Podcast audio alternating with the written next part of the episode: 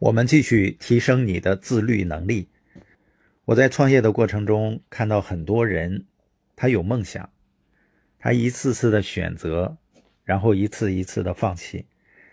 人们放弃梦想的原因呢，不是他发现他的梦想没有价值，而是呢，他怀疑、不相信了，他不想付出代价。也就是说，人们不愿意把实现梦想所需要的自律坚持下去。这样的人会一事无成的。实际上，一个人要想得到自己想要的，就需要做我们应该做的，即使是受伤的时候。自律是什么呢？是让我们继续前进的燃料，遇到困难也能坚持下去的意愿，忍受痛苦的能力。这些都是胜利者的素质。演讲者托尼·罗宾斯说：“啊。”我相信生活在不断考验我们对他的承诺水平。生活最丰厚的回报总是留给那些做事不达目的誓不罢休的人。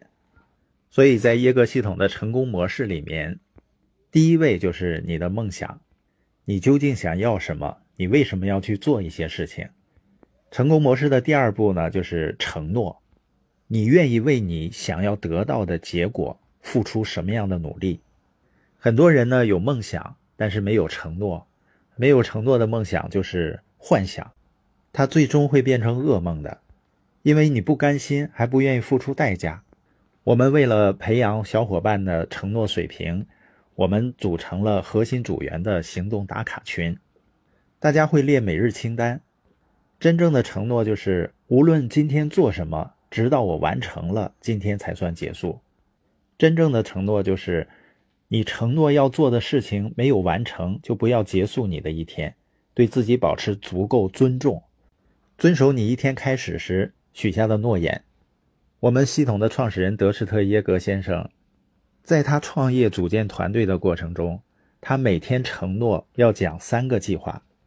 他每天出去呢，会在一个口袋里放三个硬币。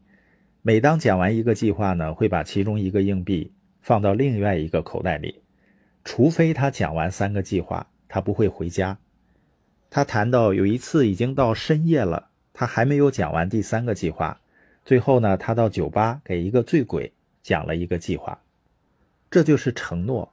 承诺呢，使他从一个送啤酒的卡车司机、高中文化、说话结巴这样的一个水平，成为这个地球上最富有的人之一。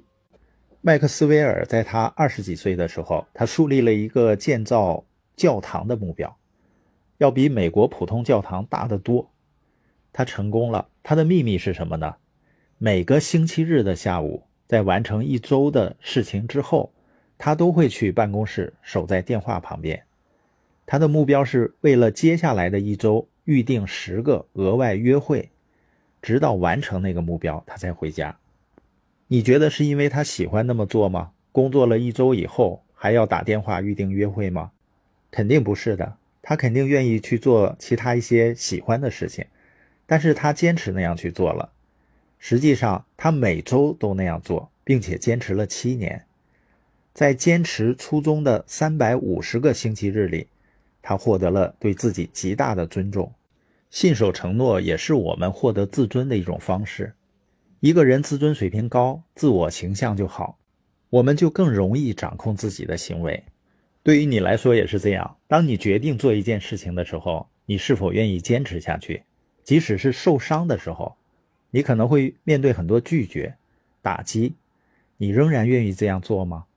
如果你愿意，你的自律能力就会得到极大的提升，并且你会得到你想要的结果。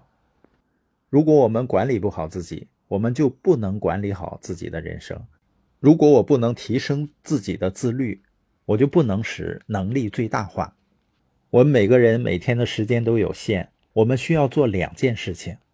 第一呢，我们可以提升我们的自律能力，这样我们可以最大限度的利用我们拥有的时间。第二呢，我们可以和别人合作。